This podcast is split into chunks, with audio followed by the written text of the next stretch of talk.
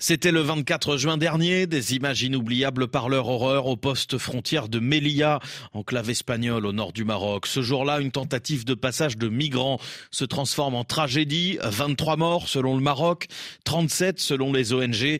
Une enquête retrace aujourd'hui ce drame et le rôle des forces de l'ordre. C'est le regard du monde Afrique. Bonjour Arthur Veirabaum. Bonjour Julien. Journaliste à la cellule Enquête vidéo du Monde, vous co-signez cette enquête réalisée avec la plateforme Lighthouse Reports et plusieurs médias européens. Vous y pointez notamment la responsabilité de l'Espagne qui a jusqu'ici nié toute implication. Votre enquête révèle non seulement qu'il y a eu des morts côté espagnol, mais aussi que les forces de sécurité des deux pays sont impliquées. Oui, en effet, notre enquête montre effectivement que, contrairement à ce que répètent les autorités espagnoles depuis le 24 juin dernier, des migrants sont bien morts sur le territoire espagnol. Et pour comprendre ce qui s'est passé, on s'est intéressé au rôle des forces de sécurité des deux côtés de la frontière. Côté marocain, des migrants ont été tabassés au sol à coups de matraque. Les agents marocains ont aussi utilisé du gaz lacrymogène de manière excessive, avec des dizaines de grenades euh, tirées, ce qui a grandement participé au chaos ce jour-là, en plus, par exemple, de jets de pierre.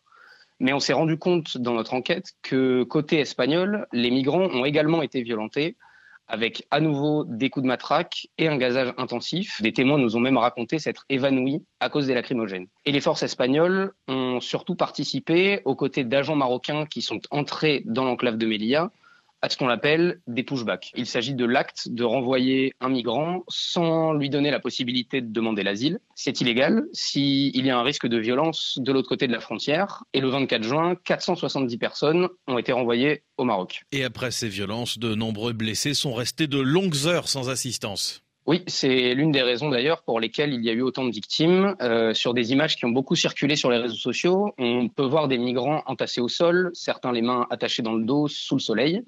Et en recoupant ces images, dont on a vérifié l'horaire, avec notamment des images satellites, mais aussi des vidéos en live sur les réseaux sociaux, on a pu déterminer que les migrants, pour la plupart blessés, ont été laissés au moins trois heures en plein soleil devant le poste frontière côté marocain.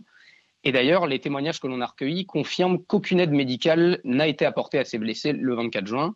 Des ambulances étaient bien présentes des deux côtés de la frontière, mais elles ne sont pas intervenues ce qui a aggravé une situation déjà chaotique. Et pour parvenir à ces révélations, votre enquête s'appuie sur des heures de vidéos et des dizaines de témoignages. Euh, à la cellule d'enquête euh, vidéo du Monde, on travaille majoritairement à partir de sources ouvertes, c'est-à-dire des sources qui sont accessibles à toutes et tous sur Internet. Donc, euh, dès le départ, on a collecté, vérifié des dizaines de vidéos en ligne, puis on a reconstitué heure par heure le déroulé des événements. C'est assez fastidieux, mais ça nous a permis de modéliser, par exemple, le post frontière en trois dimensions.